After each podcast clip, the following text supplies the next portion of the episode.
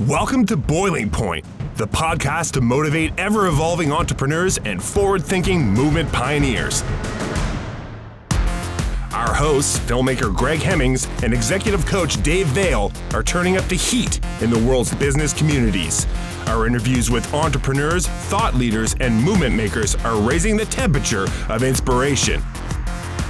Live from the hottest studio in this quadrant of the universe, here are Dave and Greg. Well, we're back, Bill. Um, we're We are? we're three or four deep, uh, four deep into these interviews in this uh, fabulous pilot series we're doing in partnership series with Boiling Point, uh, shifting the employee experience. And as uh, listeners would know, we jump into an article you've written, Mm-hmm. and they'll find it on our show notes. And uh, and then we we you introduced us in the last you know number of interviews, and today to an interesting guest that can take the uh, the conversation deeper. Well, I'm excited about this conversation. Yeah.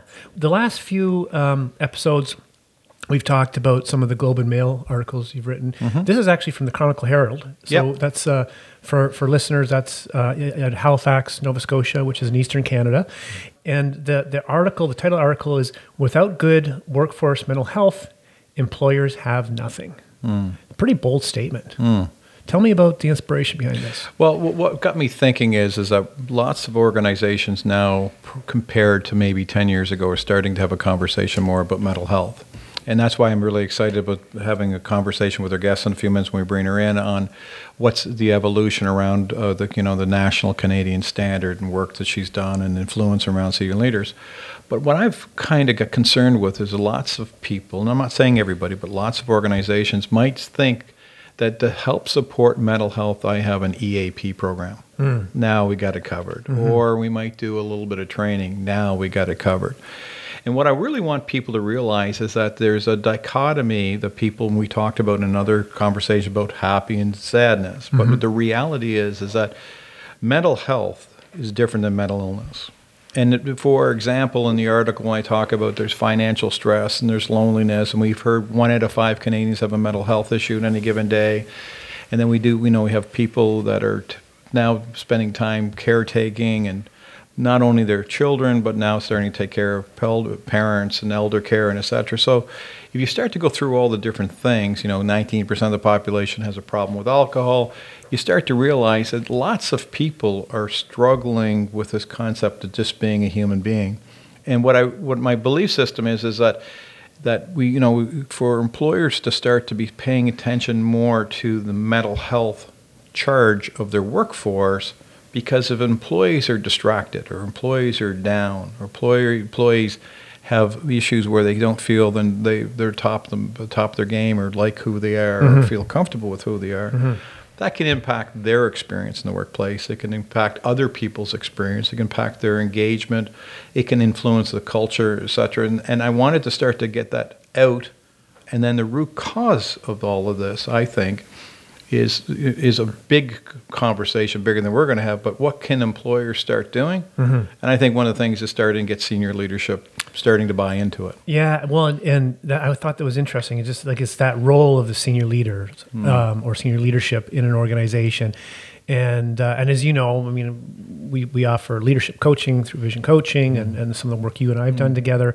So I'm particularly interested. It's like what tell tell 'em, like you know what is that role? And it's uh, and as you said, it's more than just saying we have an EAP program or we did a training.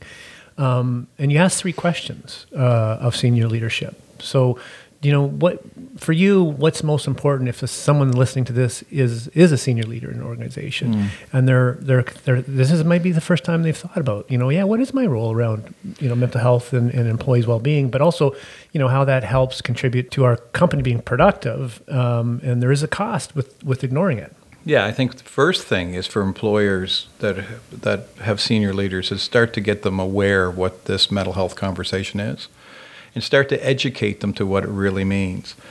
And and when we start to get in with our conversation with our guests, we start talking about. I'll ask some questions around the national standard. One of the hmm. big parts, and I'm doing some work with the Canadian standards now, working on another standard. I'm being the, I'm the today I'm the chair for the national standard we're doing in impairment and I'm starting to realize the rigor behind these standards, but they, they, they start to give some direction. And one of the things I found fascinating is in that standard where it talked about the role of senior leaders, and it got me thinking, it's really, really true. If the senior leaders don't buy into this thing around mental health and provide the leadership and the role modeling and the inspiration, so someone like a George Cope from Bell, Let's Talk, who was a CEO of a very large company, let people, he talked about his own story. He influenced Bell Let's Talk Day. He encouraged people, his organization spending time focused on, you know, not just talking about it, but, but trying to have some impact and training their managers and getting people involved in this. And that's a great Canadian story. Yes. Um, Bell and Let's Talk and, and just their the real focus. And I, I would say it's uh, they've really branded themselves quite nicely. Well, I think what they have done is they've opened up that having these conversations is hard work. Mm-hmm. I think most people in the field, like myself, would agree that it is really good, but the Let's Talk has to be 365 days, not just one. Right, right. And the person who can facilitate that, David, would be, in my opinion, and working with organizations, is getting senior leaders really aware. However, not just assuming, because lots of them have financial pressure on them. And so, in, in that kind of situation where they're trying to get people to get engaged in the conversations. And so, how do we get senior leaders ready? That's really what I'm excited about this conversation mm-hmm. is to get our guests' point so, of view. So, why don't you? Well, let's bring let's bring yeah, our guest in. Yeah, so, yeah. so you and you you suggested we bring in Sapna. Yeah. And um, so tell tell you know maybe a little bit about who Sapna is, and, and we'll get we'll get her uh, to introduce herself. Well, yeah, I think Sapna would be a friend, a professional colleague that I've spent time working with, and someone who's inspired me. I first met Sapna when she was working with the Mental Health Commission of Canada, and she's been very very involved. And she was actually on the technical committee for setting the national standard psychological health uh, health and safety standard and what, which I, which i will clarify with Sapna, but I believe it's probably the, one of the first of its kind in the world. Hmm. And as well as Sapna is also involved in doing some work globally, and she'll have a point of view how Canada's doing and how the globe's doing. But she's also being involved a lot with organizations around how they're adapting the standard and some of the growing pains, and how to encourage, inspire organizations to get involved in paying more attention to psychological health and safety. And I'll be particularly interested in her comments around leadership, senior leadership, the genesis of that role. So, Sapna, welcome to our conversation. And for the guests out there, it'd be wonderful if you just take a few minutes and let them know a little bit about yourself and, and your point of views on this conversation. So we, we'll just jump into it. Well, thank you, Dave and Bill, for having me here today. It's really a pleasure.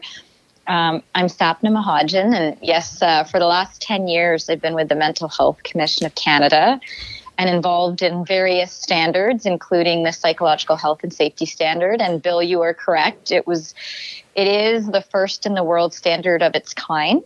Uh, an in-depth review was done, and it is the first of its kind in the world. And an international standard is actually in the process of being developed, which is largely uh, based on uh, a Canada standard, along with some work that Britain's done.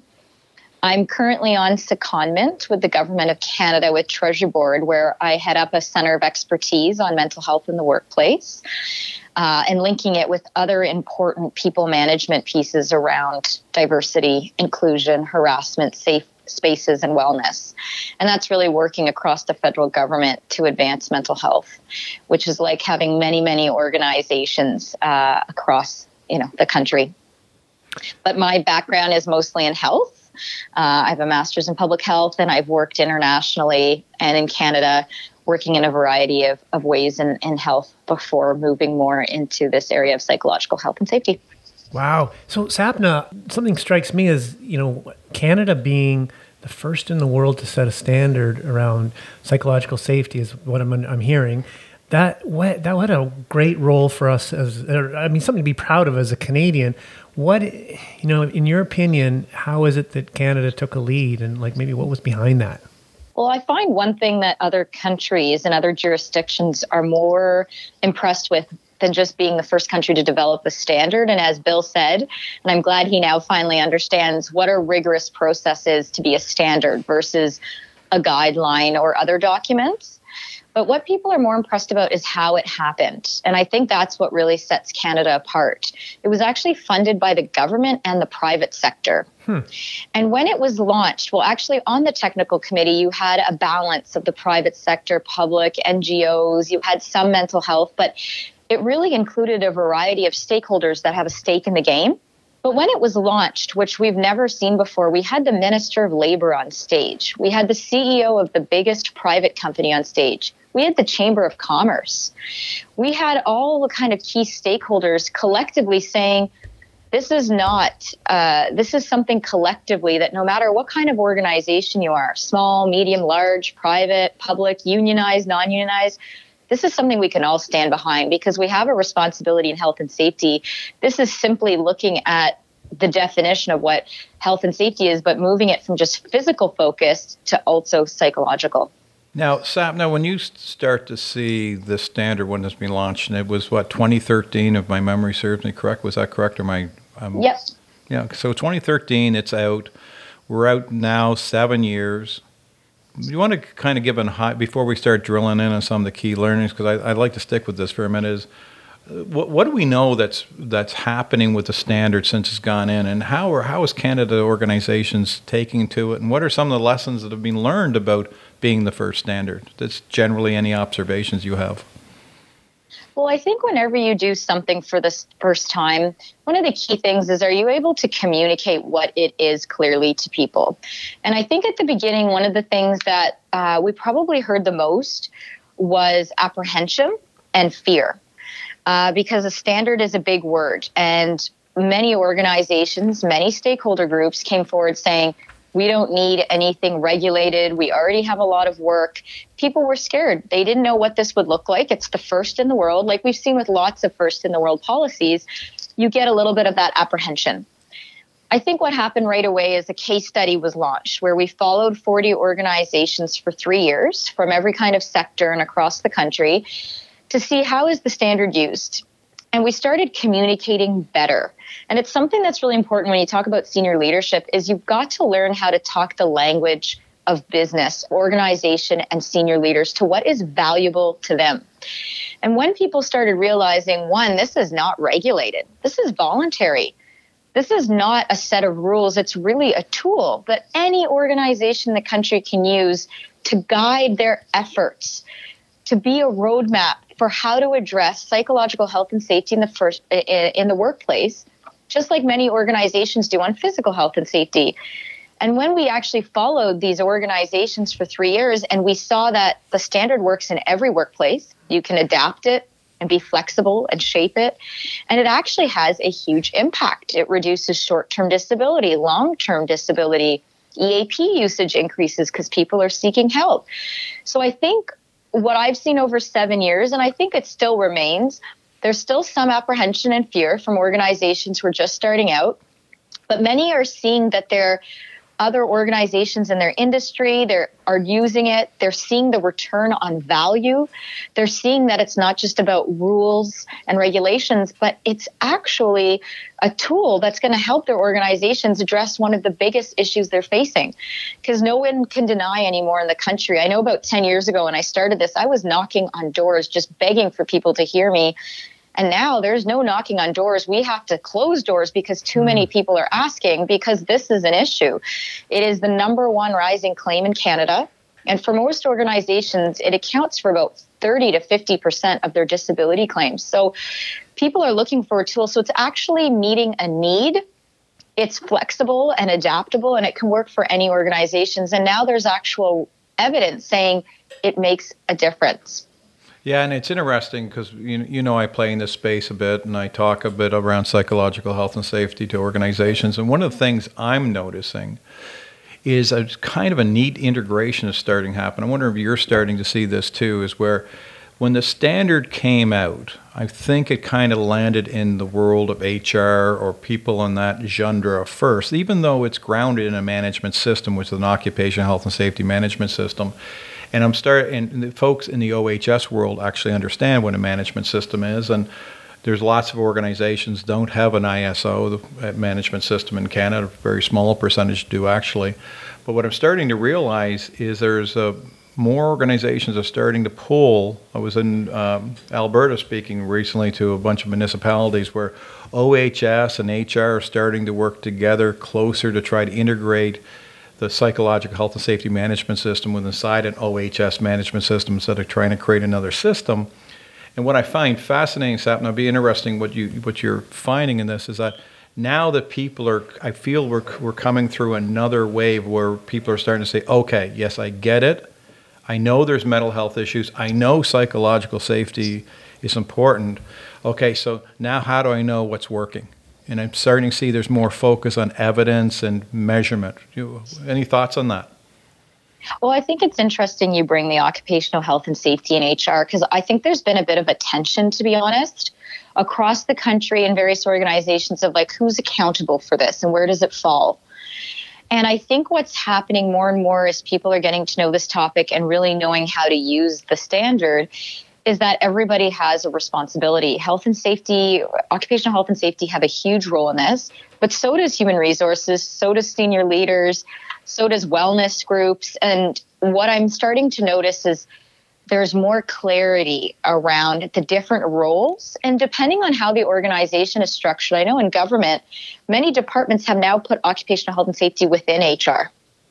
And so people have made shifts as this has made them rethink how do we really think of these functional areas? And so I'm not sure there's one right way or wrong way, but I think the acknowledgement that everyone has a role and some piece of the pie and accountability, even though there may be one person responsible to lead it and keep it going, um, it's more and more being acknowledged and recognized for the right that they all have a role and actually one can't do it on their own. I, I would agree. And I also think we're going to start to see over the next year, there's going to be more uh, tools and roadmaps. For example, I know CAMH is going to be coming out with their what they're going to call their playbook, and pretty What- soon. and who's, who's CAMH? the, uh, CAMH is out of Toronto, the Canadian uh, what how, Canadian Mental Health. Um, and do you know? I can't remember the full acronym. It's it's the Center of Addictions and Mental Health, and though they're based out of Toronto, they are quite national scope in their research and some of the work that they do. Yeah, thanks. And and so I know that they're they're coming out with that. And I, myself, one of the sponsors for this podcast is WSPS out of Ontario, as well as the University of New Brunswick. Both of them are interested in this.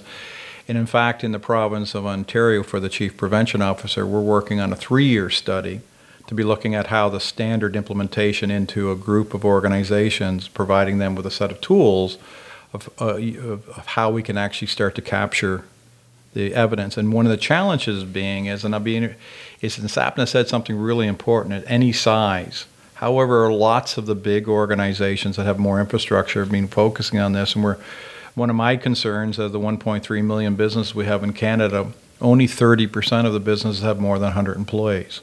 So there's lots of employee organizations that if they want to benefit in this, they may not have the infrastructure. So there's going to be more emphasis as we have these conversations to try to make this more accessible to mm-hmm. people. You know, and I think so. Sapna, if we kind of pivot for a minute, you know, we know the standards a nice conversation, and when I wrote this article about with if you you know with, if you don't have mental health, you don't have anything, and it wasn't trying to create a kind of a shock or an awe, but I, I think many times people think mental health, they're thinking just mental illness. I'm curious if you have any reaction to that. Yeah, I, and I, I liked your point earlier. I mean, I think it's a good title, Bill, actually, because I think a lot of the challenges we're facing in the workplace fall into this big bucket of mental health. And you're right, mental health is a broad spectrum and is different than mental illness. And the workplace has a responsibility and a role to promote and maintain, uh, flourish the mental health of its employees, but also preventing that foreseeable injury, which can lead to mental illness. Could you, could you, And yeah, oh, sorry, I, I cut you off. Um, no, I just think like for someone listening and isn't close to this topic as both of you are, could Sapna or, or Bill, um, could you make help make that distinction? You know, mental health and mental illness. Like, what are the nuances? Uh, Well, I, I mean, I'm happy to jump in back and forth and Sapna between the two of us. We'll have this figured out. But there's something that Sapna said I think is important to kind of peg this all together. yeah, E- The standard, and again, it's nice that we're having this, we're, we can clarify from it. The purpose of the standard, when people ask me why did they create it, it really is two purposes.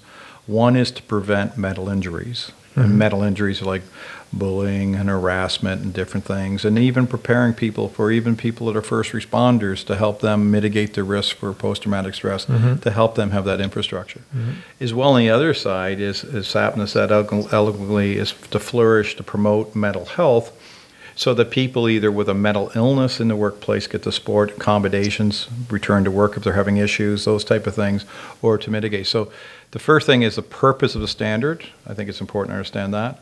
And then the difference between mental health and mental illness is is that when I see patients on mental illness, they can go from a very low continuum all the way up to onto a high continuum where they're higher risk, right?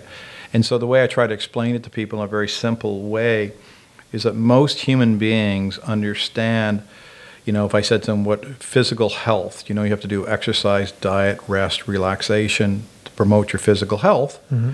And if I do that, I reduce my risk for chronic disease like heart attack and stroke. And they go, yes. But even if I do that, I still could have heart attack and stroke. And they go, yes. See, the challenge is is that lots of people, obesity is a big problem, so lots of people know about this thing about physical health and still not doing it. The challenge is is lots of people are starting to hear more about mental health, but they may not actually know what they can do in their own best interest to take care of their mental health. And what happens is all mental illnesses are not genetic. Uh, they- They can be epigenetic, they can be genetic, they can be basically psychosocial, it can be environmental, your conditions, it could be traumatic experiences, etc.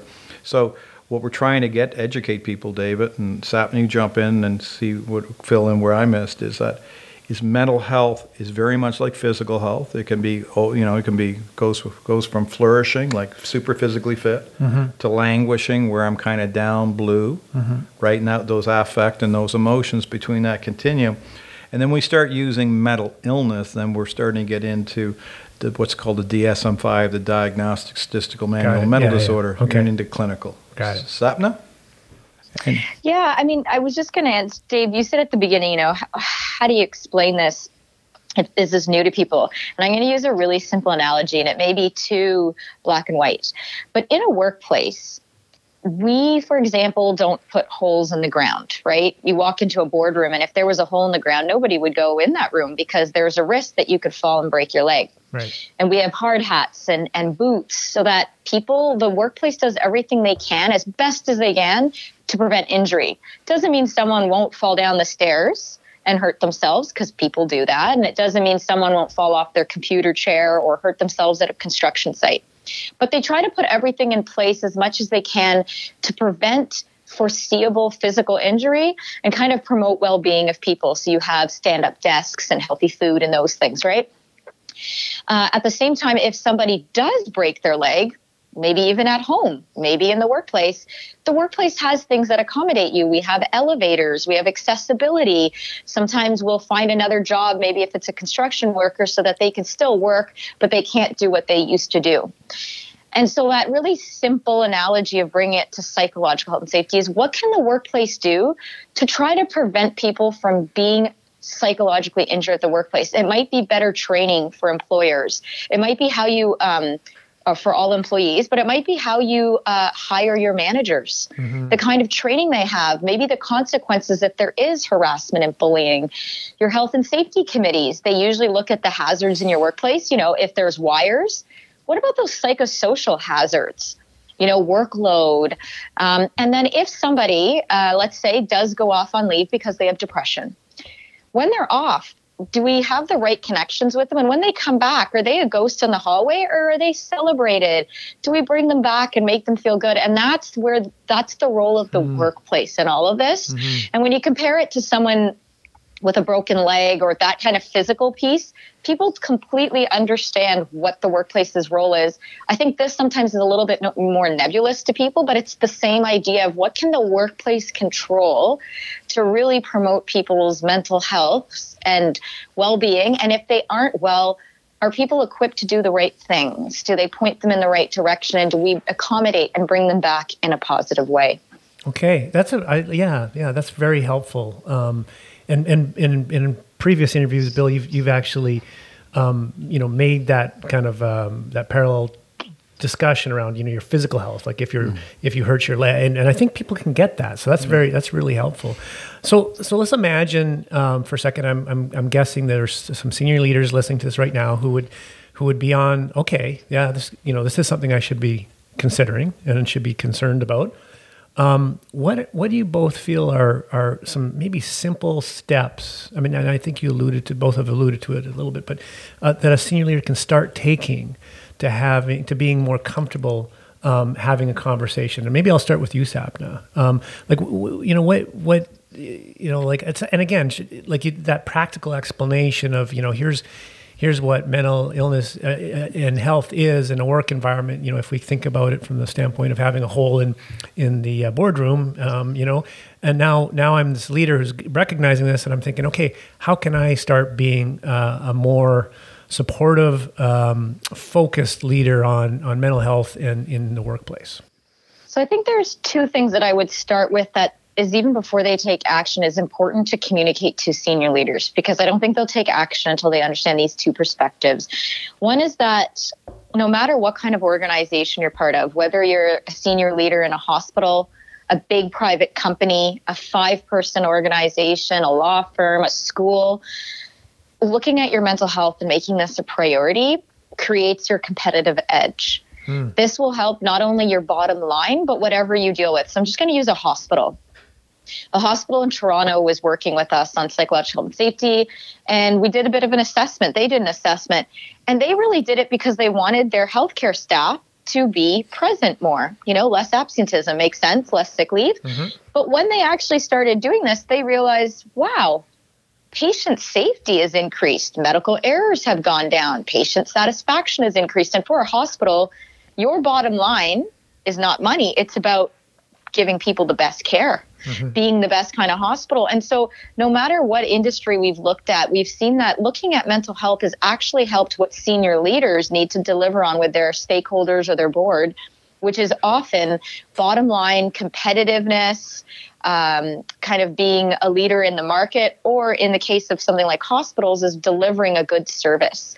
So that's a really key point I think is important for senior leaders that this isn't a nice to have. This isn't something soft this is how you're going to keep people in the workplace, which ties to my second point, which is more and more one of the areas I'm hearing a lot about is the future of work. And you mentioned it in the article, Bill, around machines and artificial intelligence won't replace all humans. But we're evolving as workplaces faster than we ever have, and machines and artificial intelligence will play a bigger role the way we work is changing, where we physically work and what teams are, are all changing, this whole future of work discussion.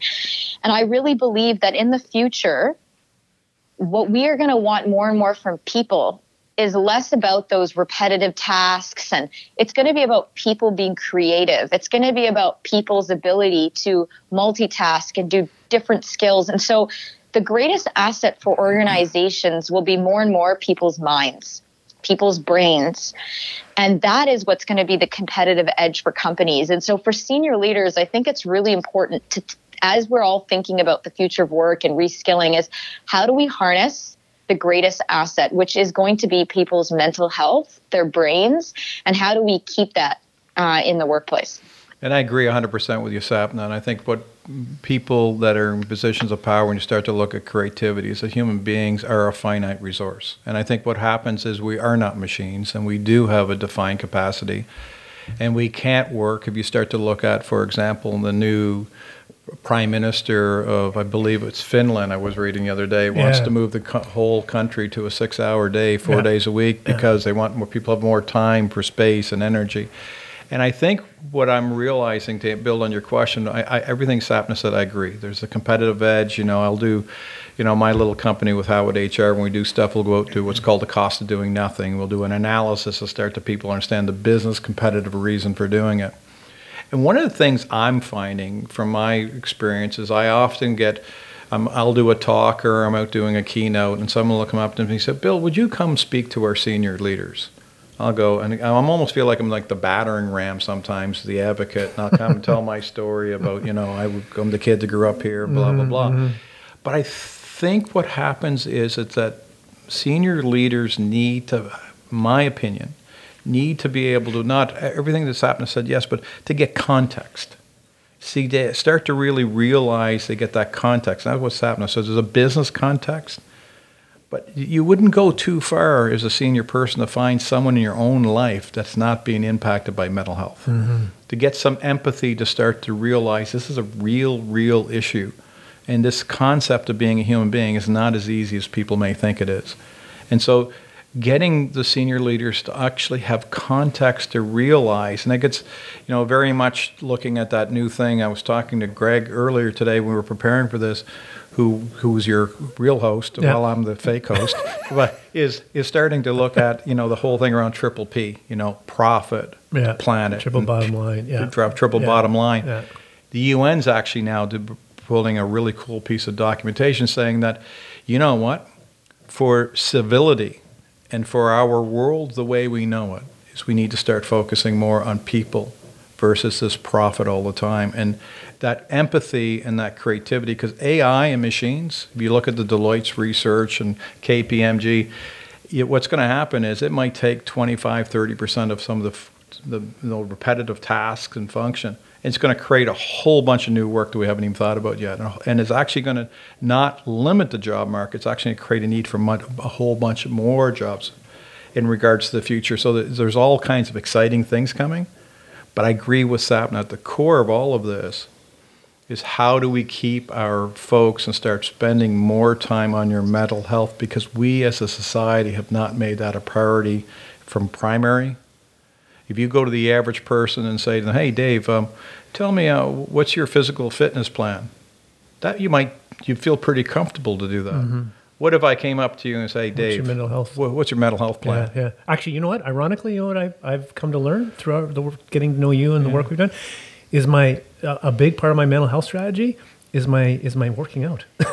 you know, which but that was that was like a, like that was like after years of working out. At some point, about maybe only four or five years ago, I realized, geez, this is a big part of my mental health Well, strategy. Sa- Sapna would know this. Uh, uh, Stan Sapna, correct me if I'm wrong. Is Yep. Stan said the number one thing you can do for your physical health, I, uh, sorry, your mental health is physical health. Is that correct, uh, Senator? I think there's a lot of evidence has shown that to be. I don't know if it's for everybody, but it definitely is, and it's just because of how your body works physiologically. Yeah. Well, no, I mean, and I'm just, you know, speaking from my personal experience, but I mean, the world can look different after, you know, 45 minutes of hard cardio and the problems that I was going into versus what I come, you know, the solutions that come after. It's just, it's amazing to me. And I, I just feel a real gift that that was given to me for, you know, years and years ago.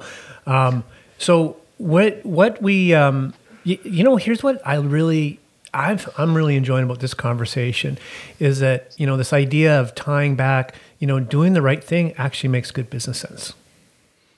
Yeah, I agree. So I, my question for you, Sapna, too, besides the business sense, is that when you have senior leaders give you this, yeah, yeah, yeah, it's really important. Yeah, I got it, got it, got it. Sure, it's really, really important. They give the lip service.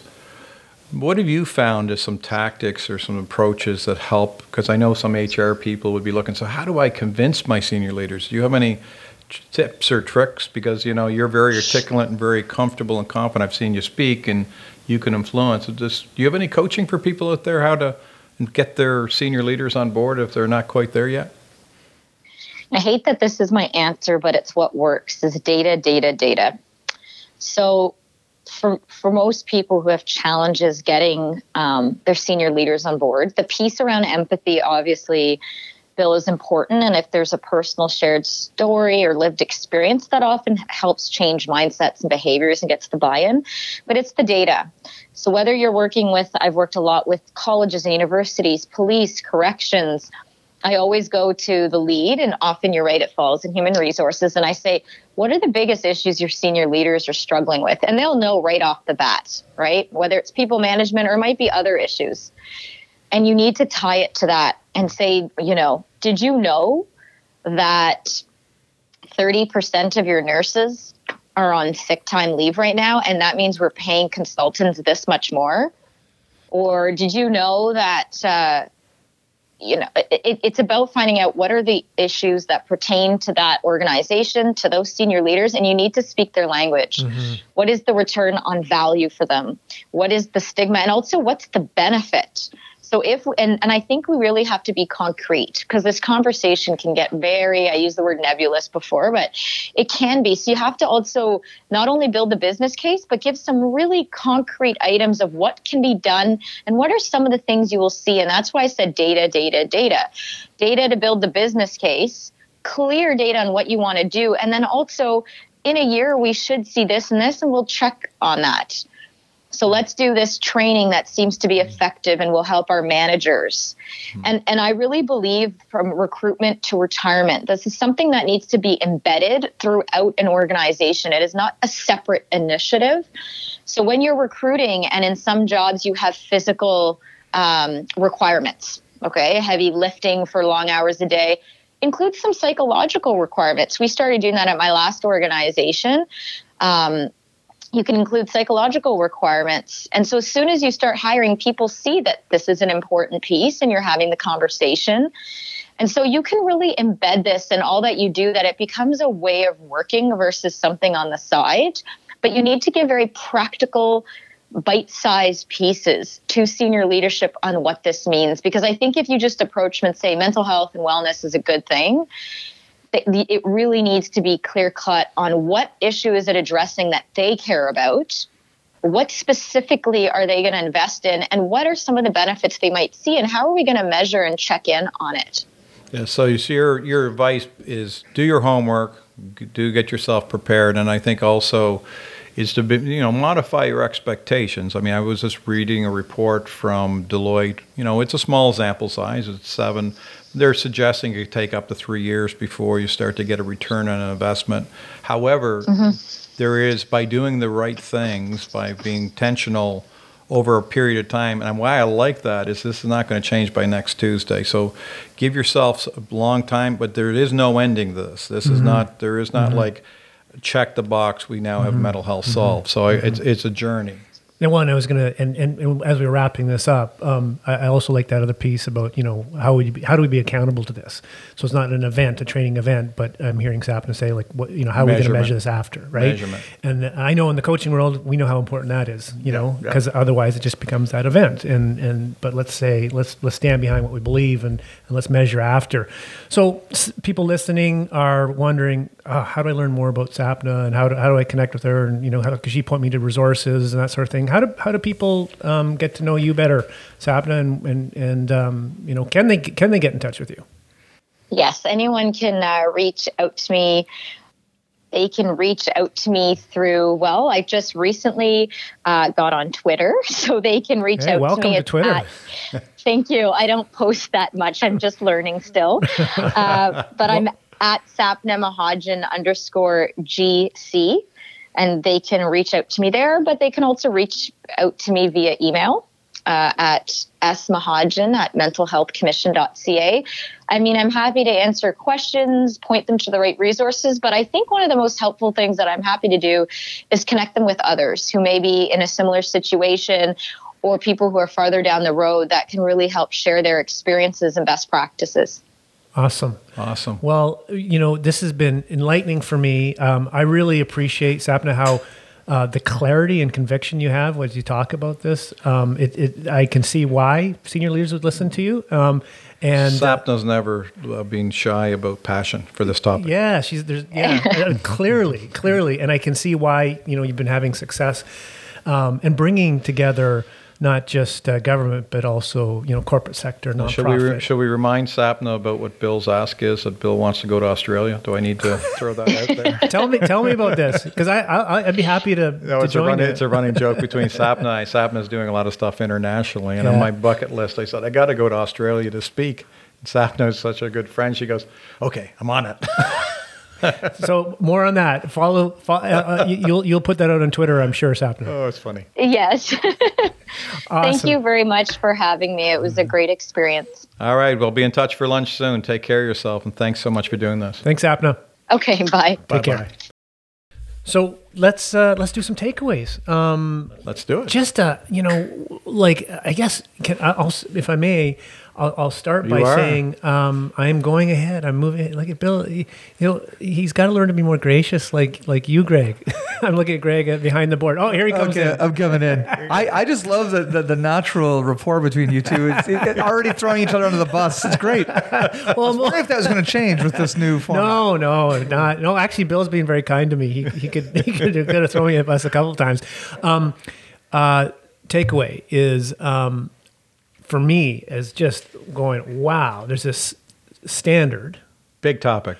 totally, and finding out or learning today that we are Canada. I say we uh, is is the first in the world in helping set world standards. That is really cool.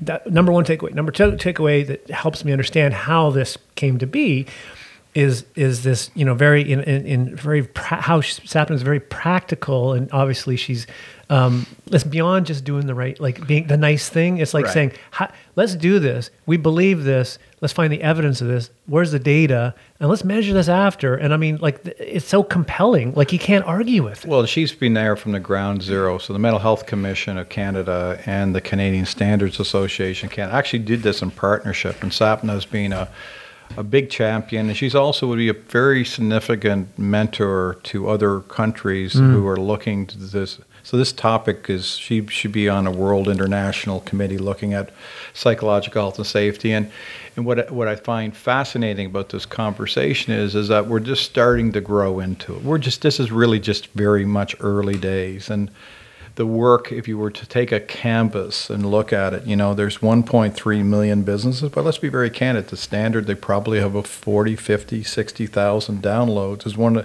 and so a lot of those are international. Maybe it's more from, I might be outdated by a mm-hmm. month or 2 mm-hmm. But the reality is, the conversation's just starting. And so that when we have conversations like this, hopefully there's another 250 conversations like this happening and other things, and we just continue to iteratively let people know it's it doesn't have to be super complicated, and we can start to get people involved in this, and they can start having these conversations.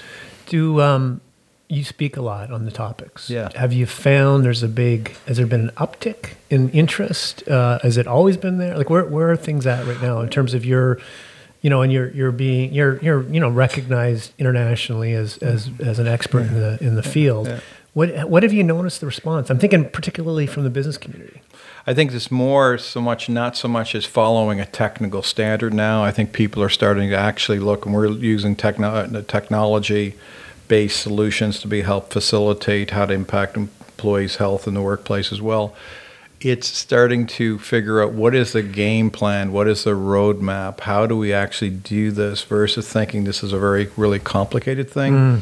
So it's like So you it's, know- it's not even like about, well, what is it? It's about, okay, we understand, but how? Where do we go? And we're starting to actually decide what are the stops. So if you start thinking about when you recruit a human being to, you know, there's a selection process, right? Mm. Now you start thinking about the employee's life cycle and Mm-hmm. the employee's experience. You start saying, okay, what are the things we need to do? Okay, well, we need to have employee supports. Okay, and Mm-hmm. then if we have return to work, and then if we need to accommodate, and then management training, and then oh, resiliency for employees, and then and then and then and they start to realize and I'm some people say it's a roadmap. I actually think it's a roundabout. You actually have to know you have a big roundabout yeah, and yeah. you start figuring out what are the stops we need to go to because not every organization is going to go linear. Right. So we might say, "Oh, now we need management training. Okay, now we'll go roundabout. We need to do this." We I think what it is is folks start to are starting to try to figure out, okay, what are the building blocks we need to have to mm-hmm. be able to have a positive impact on employees' mental health and protect them from mental injuries. Very much like when Dr. Mabusker,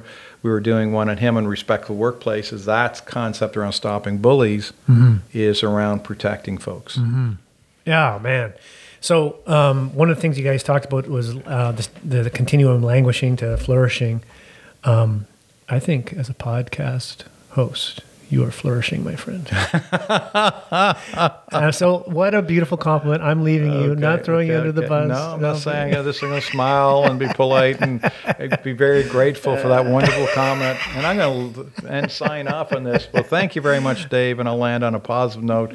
My self-esteem is just a little bit more intact good, good. That was, that was, but a wonderful topic. Thanks to Sapna for for joining us. Yeah, she's and, uh, awesome. and great article that people can read um, in the show notes from from Dr. Bill Howatt. Uh, Without good workforce mental health, employers have nothing. Provocative. I love it. Um, looking forward to digging into this this topic more in future podcasts.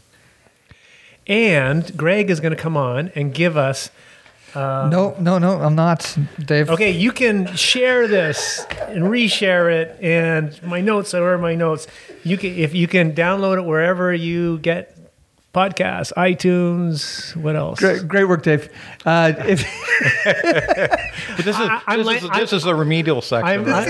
I'm, I'm, I'm languishing in this section clearly. Okay, the message is simple. It's uh, if you like this podcast, please share it. Uh, there's always uh, somebody out there that needs to hear the messages on Boiling Point episodes like this. So we appreciate you sharing it, as well as subscribing to it on iTunes or on Stitcher or on Google Play. Anywhere you get your podcasts, please look up the Boiling Point podcast. And thank you to our sponsors. I- Again, these sponsors Totally. are incredible to help us make Yeah, this partner yeah. serious work. Oh, what I'm about go- rated? I th- what, what's Oh, and rate. Oh, yes. Yes, Bill's- rate- okay, Bill, do you want to ask that, please, for us?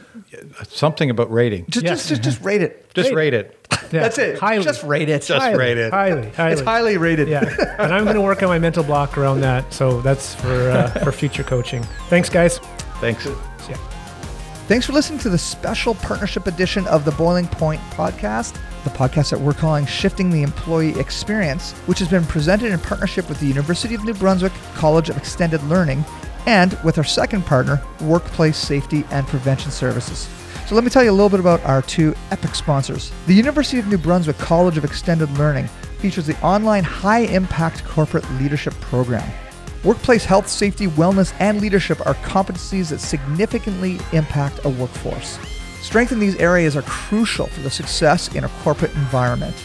Build capacity with your entire team with specialized courses through the UNB online experience. For more information, visit go.unb.ca slash ICIP hyphen podcast. Our second partner for the podcast is Workplace Safety and Prevention Services. It's a not for profit organization committed to protecting workers and businesses. WSPS serves the manufacturing, agricultural, and service sectors in Ontario, supporting over 160,000 member firms and 4.1 million workers. WSPS offers unparalleled health and safety expertise, consulting, training, and resources. Their mandate includes helping businesses understand their risks and legal obligations to stay in compliance and build a better and safer workplace. You can find out more on their website at www.wsps.ca